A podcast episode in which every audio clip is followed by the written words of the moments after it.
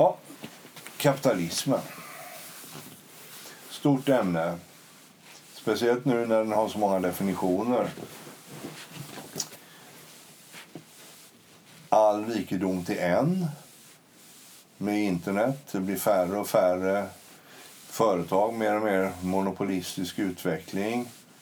Större och större skillnader. I ena riktningen.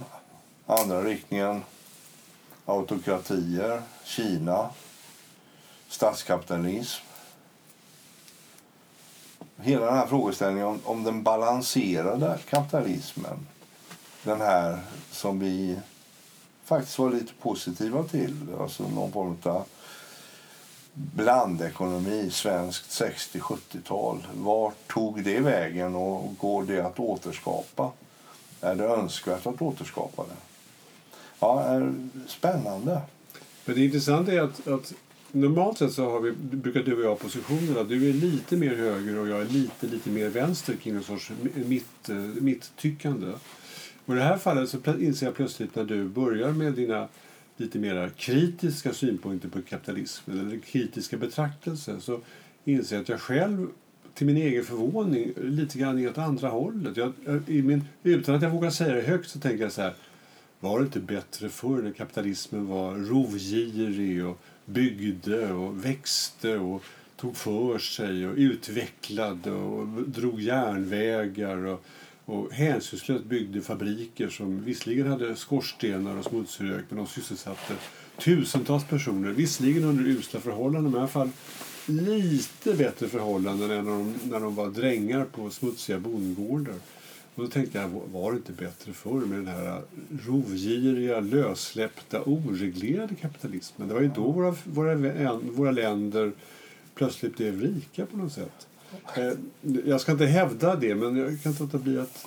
Men det, är, det är en intressant aspekt. Va? Därför att det som legitimiserade eh, den typen av kapitalism det var ju egentligen Henry Ford. För han var ju en, en riktig råkapitalist. Mm.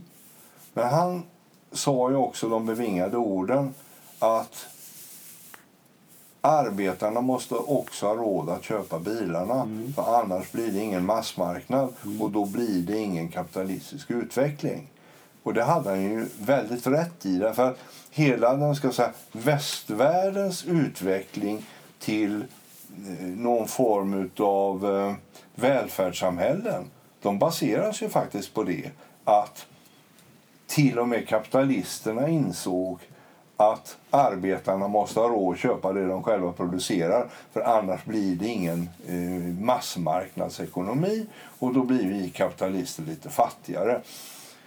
Och sen kopplar man på den svenska eller nordiska socialdemokratin på det, som från början var tysk i och för sig, som modererar det här eh, Henry Fordska tänkandet och reglerar det lite hårdare och så får vi välfärdsmodellen, så att säga, den nordiska modellen.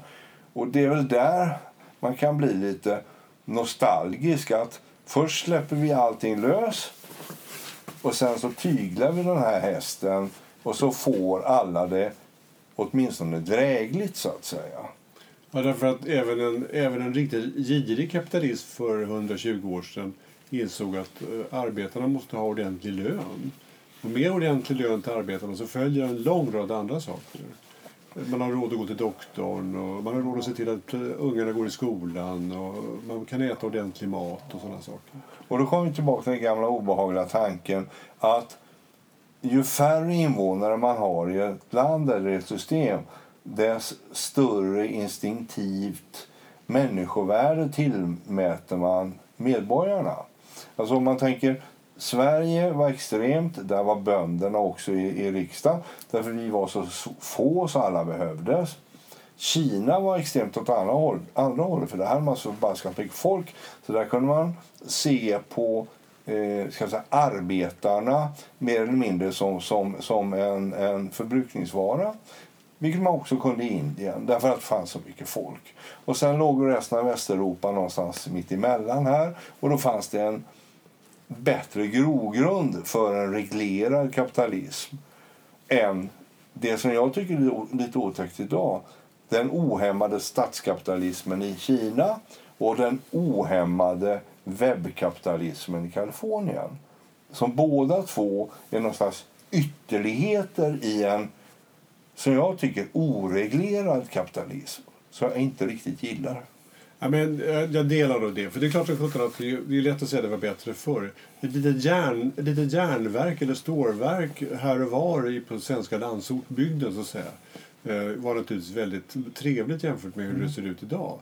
Eh, någon, ideligen stötte man på små samhällen som sysselsatte 200-300 människor med att göra någon sorts stål, ståltråd eller, eller kokade järnet en gång till för att det ska bli lite bättre än vad det var tidigare. Eller till och med en stor masugn.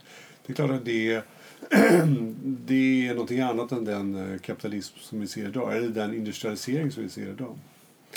Men, eh, men utveckla det där vidare. Vad menar du att den här eh, kinesiska människosynsättet, vad leder det till? För att om man vänder på det kan man ju säga det Kina håller på med, man skulle ju kunna säga att de håller på med ungefär det vi gjorde. Väldigt många människor lämnar landsbygden, tar sig in till fabrikerna där arbetsförhållanden under de första åren är inte så bra. Och man tjänar i alla fall lite mer än man gjorde där ute på åkern. Och, och ur den rikedomen så växer det både företag och lite mer köpkraft. Man skulle kunna säga att visst är det en hård omställning men vi har varit med om den själva och den blir sakta bättre. Eller den gör vårt land bättre. Ja, alltså det, det, det har du helt rätt i. Och jag tänkte lite fort, för jag tänkte ett steg längre. Alltså att Kina har gjort en miljard människor som svalt för en generation sen till arbetarklass och lägre medelklass som inte svälter. Det är en fantastisk bedrift. Jag såg ju mer det här ohämmade kinesiska exploateringen av Afrika eh, mm. framför mig när, när, jag, när jag gjorde min, min, min karikatyr eh, för två minuter sedan. Eh, för jag, alltså det finns två saker som jag tycker är lite otäck i dagens kapitalism. Det ena är där winner takes all på mm. nätet. Och det andra är att kineserna tillåter sig att vara till och med hårdare än engelsmännen var mm. i Afrika. Mm. Och då tänker jag, går det här nu, det här tåget hela vägen ut? Ja, då blir vi antingen my myror i Googles världssamfund eller så blir vi myror i det kinesiska världssamfundet. Och jag tycker båda de modellerna är hotfulla och lite obehagliga. Jag skulle hellre vara en lite större myra i ett system som lite mer liknar Erlanders Sverige om man nu får, får göra en, en, en vänlig karikatyr. Självklart är det så. Om man, det där vet jag inte hur man ska göra med, vad man ska göra med egentligen. Det vill bara säga att hoppas det inte blir så. Extremt obehagliga eh, ska man säga, framtidsvisioner om man säger så. Men om man, om man tittar på det på ett annat sätt, eh, inte för att bortse från det du säger, för jag tror att du, jag är också lika orolig som du är. Men en annan sak som jag funderar på när det gäller kapitalismen. Vi, vi vande oss vid att kapitalismen ändå alltid vill liksom bygga en fabrik till eller utveckla någonting ytterligare. Och så satte vi mer och mer miljö, miljöhemskor och så att arbetsmiljön måste vara sån och sån. Och den, den ska, får inte ligga där och där. Och såna saker. Men ändå fanns det liksom ett tryck från kapitalismen att eh, vidga, utveckla en till, mera, eh, större. Och så hade man en del samhälleliga gränser så att det inte ska bli för ohämmat eller för stort. Det där funkade ganska bra ganska länge i balans. Och så fanns det alltid någon liten fabriksenhet som ytterligare som sysselsatte eh, folk. Va? Nu skulle man kunna säga så här, nu börjar man nästan vända på det. och Så här, ja, men kan, inte, kan inte bygga lite mer fabriker i Norberg eller, eller till och med i Karlstad? Kan inte bygga en fabrik till uppe i eh, Skellefteå bredvid den här jättelika batterimojängen som man egentligen bara pratar om än så länge. Det har inte blivit något än. Ska man inte kunna utvidga järnverket i Luleå? Alltså vi, vi önskar att kapitalismen vågade satsa mer eller satsade mer. Och det är på något sätt som att de inte vill det längre. Det, det satsas jävligt mycket pengar på, på pengar. Det är väldigt noga med hur man ska investera och och banker och, och bitcoin och såna saker. Men det här vanliga fabriker, det är ingen som vill satsa på längre. Ja, men det, det beror på att kineserna är så förbaskat bra på att göra fabriker. Och eh, är det fabriker där det behövs mycket arbetskraft, ja då är ju Indien och Bangladesh och eh, Indonesien och Eh, Etiopien bättre än vår del av världen. Så att säga. Så, vi- alltså, vi måste antingen arbeta i järnfabriker, och då menar jag inte ståljärn utan järnjärn som vi har i mellan öronen, eller någonting som kräver väldigt lokal förankring av, av ska vi säga, eh, försäljningsskäl. Att, att ha en fabrik... Jag kommer ihåg, jag var ju insyltad i det här sista jätt, svenska jätteprojekten på industriområdet. Eh, när jag var någon gång 20, när kan det ha varit? 74, 75, 76 någonting. Så jag var insyltad i Statraf och gjorde en massa analyser för om man skulle bygga ett jätteraffinaderi i Lysekil. Och Arne S Lundberg han var ordförande i det här. Och eh, han hade ett annat projekt som han också var ordförande för. Det var ett nytt stålverk i Luleå. Mm, just det. Stålverk 90, 80, 80, 70. ja. Stålverk 80. Och grejen var ju det att det stålverk som han beskrev, så där mellan skål och vägg. Eh, man var ju liten fluga på väggen då när, när Arne S och eh, jag tror statssekreteraren hette Örn eller något sånt där. När de satt och snackade. Man hörde i alla fall. Alltså, Bygger vi bara tillräckligt stort, bygger vi dubbelt så stort som Nikon Kokan i Japan då får vi skalfördelar som gör att även om det ligger i Luleå så blir vi världens största, mest effektiva stålverk. Och det var ju också en tanke. Det är klart att det kanske hade varit bättre om de hade legat i Lysekil än i, än i Luleå så man slapp åka och hämta stålet så långt bort. Men, men det är klart, byggde man något som var dubbelt så stort som Nikan Kokan då byggde man ju världens definitivt största stålverk. Och att det inte fanns något kol det kanske man kunde kompensera genom att det fanns en jäkla massa elkraft i, i närheten. Det var i alla fall visionärt. va. Men efter det att det blev regeringsskifte och alla de här projekten försvann och jag, eh, mitt, mitt, eh, min verksamhet när jag var anställd försvann så man snabbt måste hitta ett nytt jobb så har du inte tänkt den typen av tanke. Ja, vi tänker en tanke på, på JAS-flygplan och på ubåtar. Men den typen av tanke, att vi ska bygga världens största av någonting, eh, det finns inte, inte ens i Socialdemokraternas fantasi längre. Men, du, men om vi då, tänker så att lite grann beror det på att, att um, vi liksom, eh, uh, att tillverkande industri lägger man, förlägger man helst till bortre Asien. Det, det får man väl kanske Ja. inte så mycket att säga om så att säga. Va? Men jag kan inte låta bli att tro att en vanlig kapitalism i, kapitalist i Sverige eller i Västeuropa borde vi kunna hitta andra satsningar som borde gener- generera pengar. Alltså om man tänker så här, kapitalismens Kapitalistens och kapitalismens drivkraft är att tjäna mer pengar än de man redan har. Jaha, det borde man väl kunna hitta på andra sätt. Det, det, och, och fabriker lägger man, förlägger man helst där borta. Men någonting borde man väl kunna förlägga här där man satsar pengar på något sätt. Där det skulle kunna fungera ändå. Men vi är ju världens mest framgångsrika scenkapitalister, bortsett då från Silicon Valley. Va? Alltså, vi uppfann den moderna detaljhandeln. Alltså, Ikea och Mm. Ja, riktigt. H&M Ja, är svenska.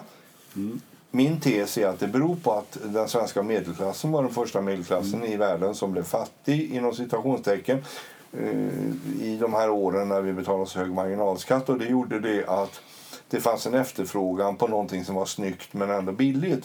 Men, men det intressanta är ju det att det som de sen säljer genom sina geniala eh, affärsmodeller det är ju tillverkat då i Bangladesh Visst. eller i Polen. Och, och, eh, så vi har en, en generation som har exploaterat en, en, en, en historisk tillfällighet i Sverige eh, med, med Persson och, och Kamprad.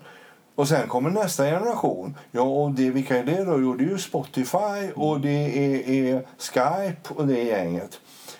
Om det första gänget i alla fall sysselsatte lite folk i, i Polen och Bangladesh. Nästa gäng de sysselsätter ju 48 gubbar i Palo Alto och 12 i Stockholm. Och de omsätter ju ändå 16 miljarder på något sätt. Va?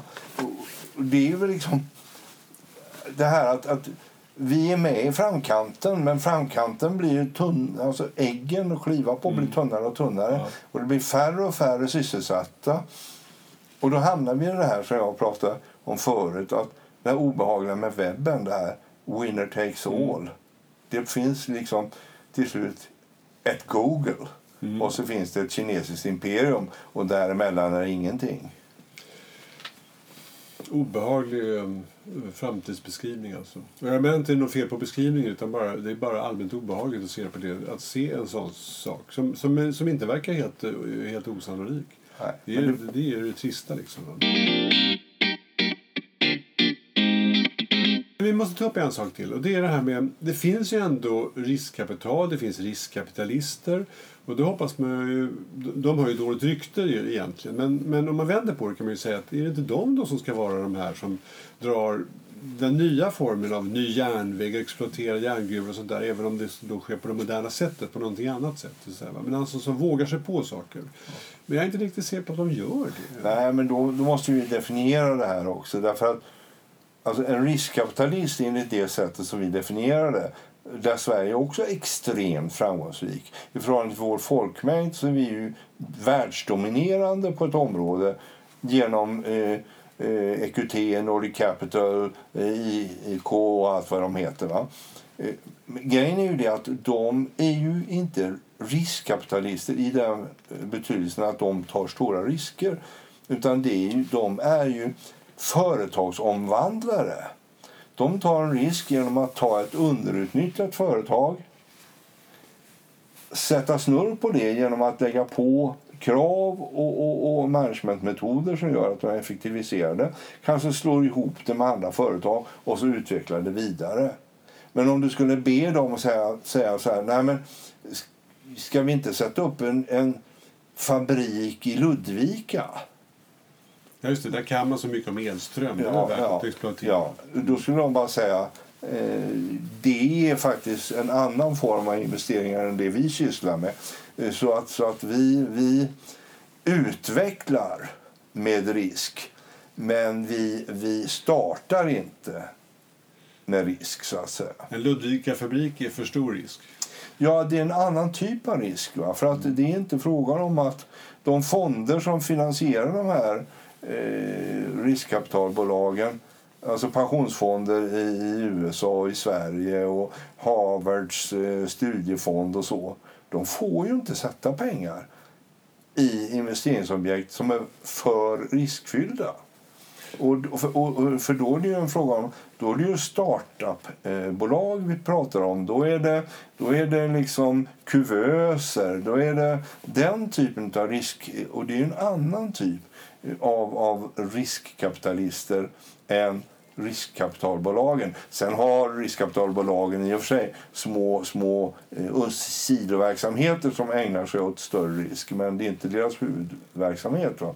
Ja.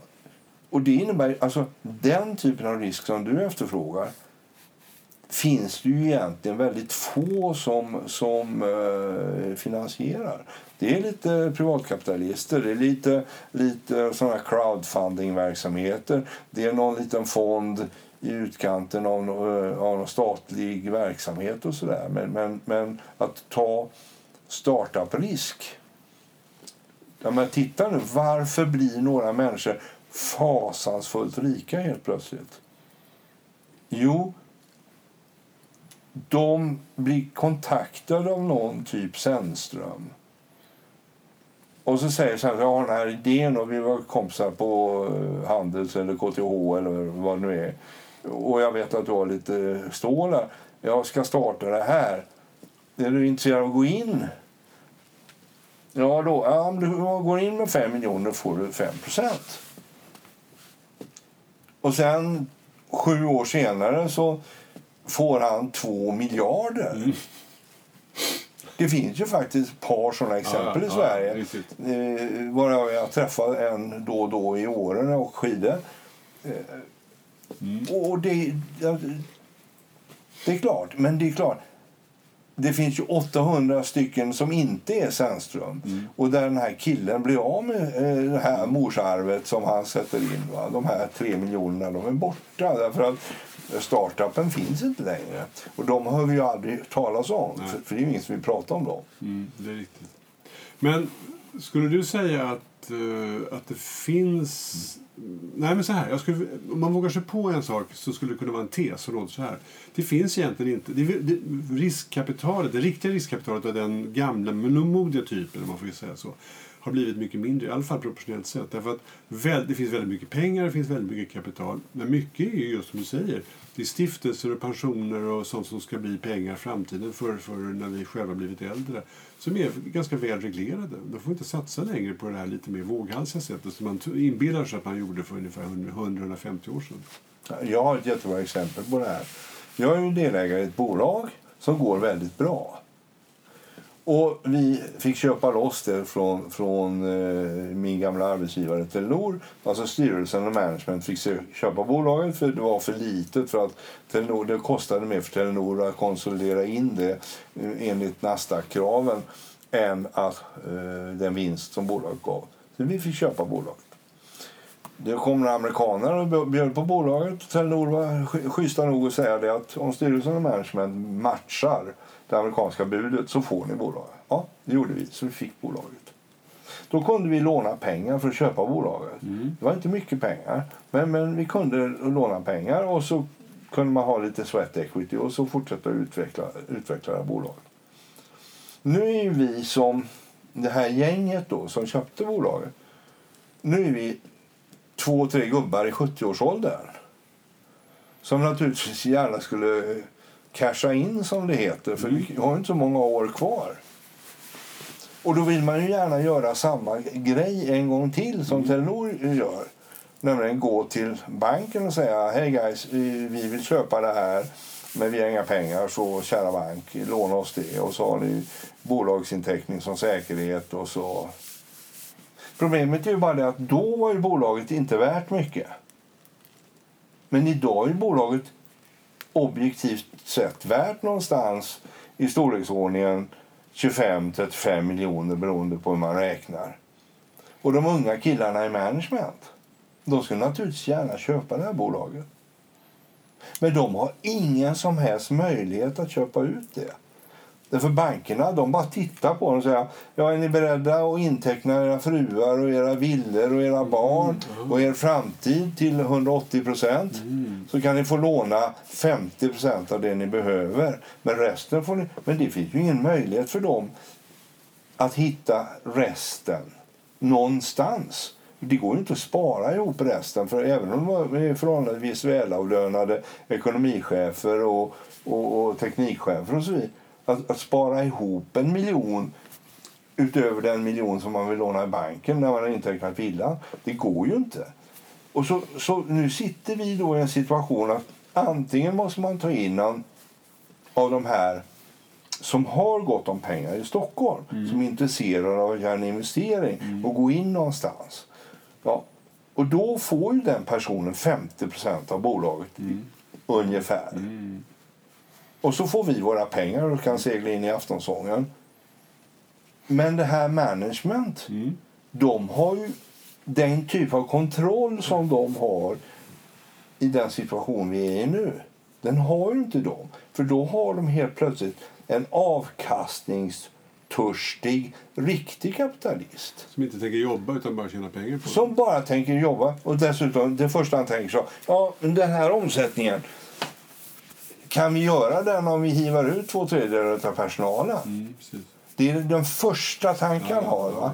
Och det är klart, det känner ju de här killarna. Mm. Så då, att deras lust att släppa in någon som löser ut oss gamlingar, den är rätt begränsad. Då säger de så här, nej men då slutar vi nog hellre. Mm, och går någon annan Och den här typen av situation är ju baserad på att banken får inte längre ta risk.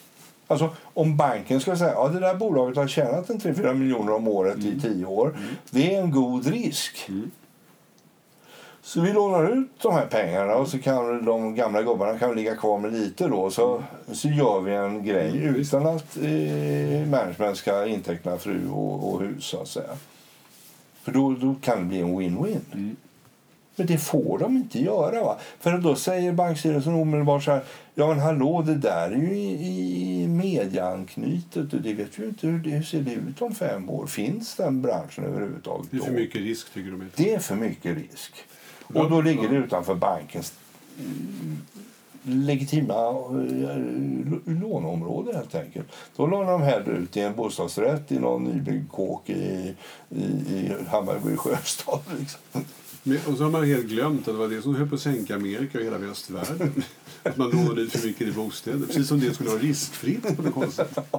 Ja, alltså, och, och, och, även om man är kapitalistiskt inklinerad som jag så blir man ju väldigt... Alltså, som du sa förut. Men vad är kapitalismens eh, framtid då? Om till och med vi, vi som är lite halvkapitalistiskt inklinerade sitter och är bekymrade. Hur, vart, vart är det på väg, så att säga? Hur kan man... Vad, vad är kapitalismens framtid? Ja, för att om, den inte, om, om en stor del av kapitalet in, inte längre är lite nervösa för att ta risker så att de kan tjäna mer pengar, då, liksom, då, har, liksom, fin, då har de ingen anledning att finnas nästan. Alltså, regleringarna är ju så hårda nu. Ja. Så det enda riskkapital som finns det är ju privata pengar. Mm. Alltså, om någon, alltså, de här killarna som har cashat in på att sätta typ eh, alltså Sennströms eh, bolag på börsen. Mm. Och så sitter det några killar här och där som har obelånade 3, 4, 8, 12 miljarder på bankboken. De 3, 8, 4, 12 miljarderna de är ju investeringsbara utan andra regleringar än miljölagen och, och aktiebolagslagen och så vidare. Men det finns ingen sån här som säger att du får inte förlora alla dina pengar, för det får du faktiskt. Mm, ja, men, det är riktigt. men det är väl det att de, de finns ju naturligtvis. Det är väl det att samhället har blivit så stort och så rikt. Så att även om de gjorde det så skulle de, de få inte, inte fortsätta driva liksom det västerländska hjulet framåt. Det vill säga, alltså då tänker jag på västerländska hjulet i form av full sysselsättning och att det hela tiden skapades nya arbetsplatser och nya arbetstillfällen. För då kommer vi in i ett, en, en ny podd. Den ska vi naturligtvis ha. Och den ham, hamnar ju, handlar ju om när vi har artificiell intelligens och robotar överallt. vet. Hur ska vi få Jo, pengar till konsumtion? Ja. Ska vi ha social lön? Det, det, är en av mina, det har jag mycket att säga om. Men, men det tror jag är ett annat ämne. Men jag, jag, om jag fortsätter med min, lite egendomliga, min egen egendomliga tankegång så inser jag så här. Finns det några företag som är på det här gamla, gamla grova, råa sättet? Och då tänker jag plötsligt inser jag att det finns ett sånt i Sverige, nämligen Lundin Olj, som vi, vi avskyr, eller Lundin Petroleum heter de numera. Vi hatar ju dem, tycker det är jävla obehagliga, vi vill nästan liksom inte ta i dem. Och vi tycker det är hemskt att vår utrikesminister någon gång suttit i deras styrelse. Han förföljs ständigt med det där. Men då tänker jag, de har ju precis sådana där som, jag vet inte om jag frågar efter dem, men som jag ändå liksom ser framför mig. Grova, penninghungrande, beredda att ta jävligt stora risker. Både politiska och alla möjliga risker tar de. För ett enda skäl, nämligen tjäna mer pengar. Ja, men lägg märke till en sak. Va? Vad exploaterar de? Ja, inte arbetare. Nej, inte. inte- De ja. exploaterar råvaror. Ja. De gör gruvor i, i Afrika Mm. eller i Ja. Sydamerika. De gör olja utanför Norge. De gör olja i Sudan. Alltså de, de är ju gammaldags på det här sättet som, som oljebaronerna i USA Mm. Ja. var kapitalister. Men de är ju inte som Henry Ford. Nej, riktigt. Nej, men det är verkligen sant. Man, man hade önskat att de var lite mer förädlande också. Det, Ja, det är men, sant. det, men det leder just till ett annat intressant. Och det är ju det att det, det finns ju en svensk kille som var utvecklingschef på, på Tesla. Mm. Just det. Som kommer tillbaka till Sverige och säger ah, nu ska jag göra Stålverk Ja. 80. Jag ska nämligen bygga världens största batterifabrik Ja. i Skellefteå. Ja. Och så ska jag ha utvecklingsavdelning Ja. i... Och han har ju räknat rätt, för han vet ju vad det kostar. Så jag Mm. behöver bara 12 miljarder spänn. Precis. Ja, och så går han ut på en investeringsrunda. Mm. Och trots att det finns 12 miljarder spänn tillgängliga på privata händer i Sverige, därför vi är det land i världen som per capita har flest människor under 40 som har förmögenheter på över en halv miljard obelånat. Ja, så att om han samlar ihop ett gäng där men det verkar ju faktiskt som om han kommer inte få ihop sin fabrik. Därför att det är inga... Alltså det här Henry Ford-spelet eller Assar Gabrielsson-spelet. Mm, ja, ah, vi bygger en bilfabrik i Göteborg eller i Detroit. Det finns inte längre. Därför att alla tänker sig, ja, men ska man verkligen sätta en miljard av 12 miljarder på den hästen? Mm. Kommer inte japanerna att göra smartare batterier? Kommer inte kineserna att köra om det här? Kommer inte, är det verkligen någonting som man kan ha i Sverige? Är inte det för långt borta från kärnmarknaderna? Eh, ja. Det är, ett, ja, men det är ett, enormt intressant studium. För det, den, den satsningen har ju allt som vi frågar efter. Ja. Det är liksom hederlig tillverkning, kommer att sysselsätta många människor. Det är en bra produkt. Alltså allting. Framtidsinriktat och hela... Allt, allt, allt, allt. Men, men, men vad är, alltså, sista rapporten är att han har fått in knappt en procent av det behov, behov av kapitalet. Ja. Och vi har pensionsfonder som är, som bara, som är penningstinna så det skriker om Mm. det. Jag menar, det är, för dem är det ju småpotatis, men de får, de, ja, de får förmodligen inte heller då för att det anses vara då riskfyllt. Eller sånt där. Ja, inte vet jag. Ja. Men om du skulle säga så här. Okej, jag vill bygga en motorväg från Stockholm till Göteborg. Mm. Om jag får, om jag får äga den i 20 år Mm. och ta vägavgifter, kära stat, Mm. som kostar väl ungefär lika mycket som den här batterifabriken. Mm. Då skulle pengarna ligga på kontot dagen efter. Men hur skulle du förklara det då? Därför att det är säkra inkomster. Att Mm. Ingen skulle ifrågasätta att folk kommer att åka på den här vägen i 20 år och betala sina eh, vägavgifter till man har fått 30% förräntning på grundinvesteringen. Men däremot den här batterifabriken, där tänk, tänker alla så här, ja, men det är ju litiumjonbatterier det där. Mm. Det kommer säkert någonting som är baserat på någon annan eh, här sällsynt jordartsmetall som kommer att slå undan benen för det här.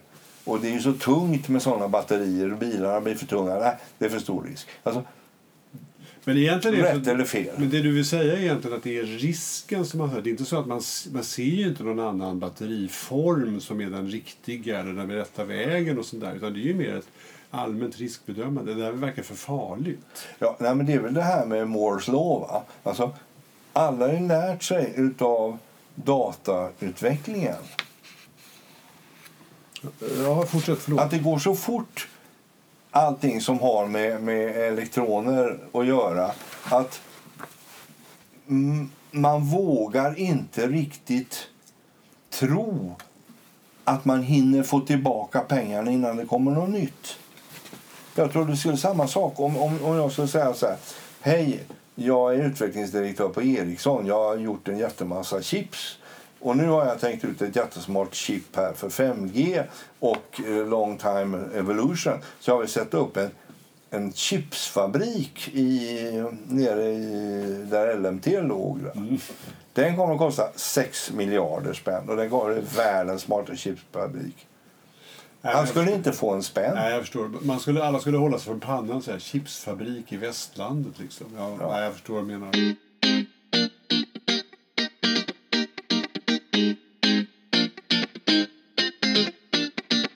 Men nu har vi liksom nu har vi benat ut kapitalismens avigsidor. Ja, inte alla kanske, men några av dem.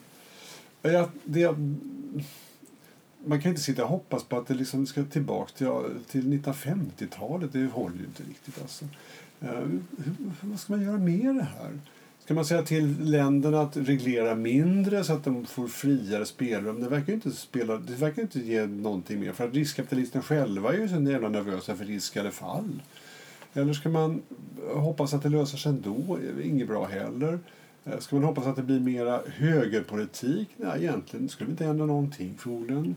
Ja, vad, ska man, vad ska man tro på? Och framförallt, vad skulle man, om man hade makt, vad skulle man göra? Jag har, ingen, jag har absolut ingen aning om man ska vara riktigt ärlig. Alltså, jag, jag jag är ändå liberal.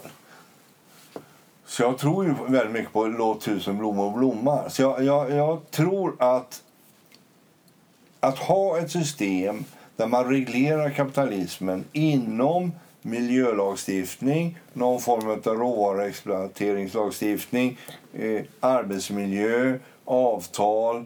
Alltså att man, man ringar in kapitalismen med, med en massa eh, ska vi säga, randvillkor. Inom de randvillkoren så får de hålla på. Mm. Det är det ena.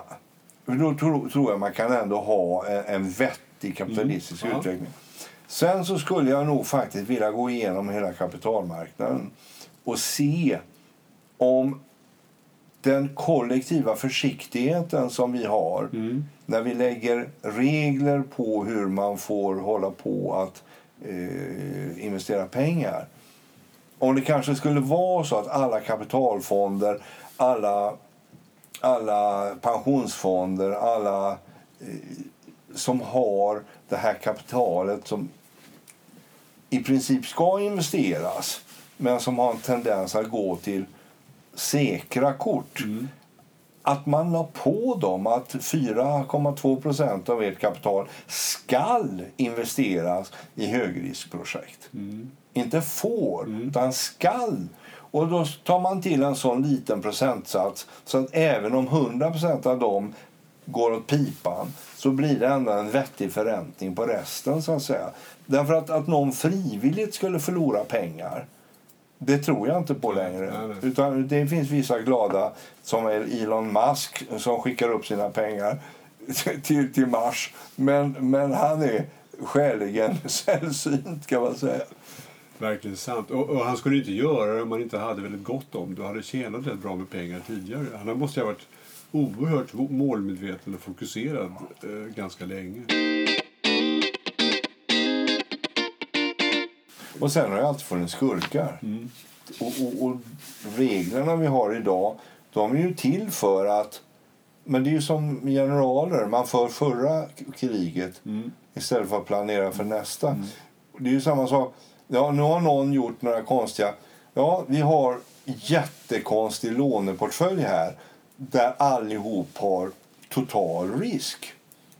Ja, då stuvar vi ihop de här låneportföljerna och paketerar om dem. Och så säljer vi dem som om det inte fanns risk, eller i alla fall mycket lägre risk. Så risk gånger risk gånger risk, som borde bli oändlig risk, blir istället ett derivat som vi kan sälja. Och så kallar vi oss för Lehman Brothers och så går allting åt pipan. Alltså, Ja, underförstått att då slipper vi risken till någon annan i smyg. Ja, alltså, och, och där är också någonting att vi reglerar det som redan har hänt.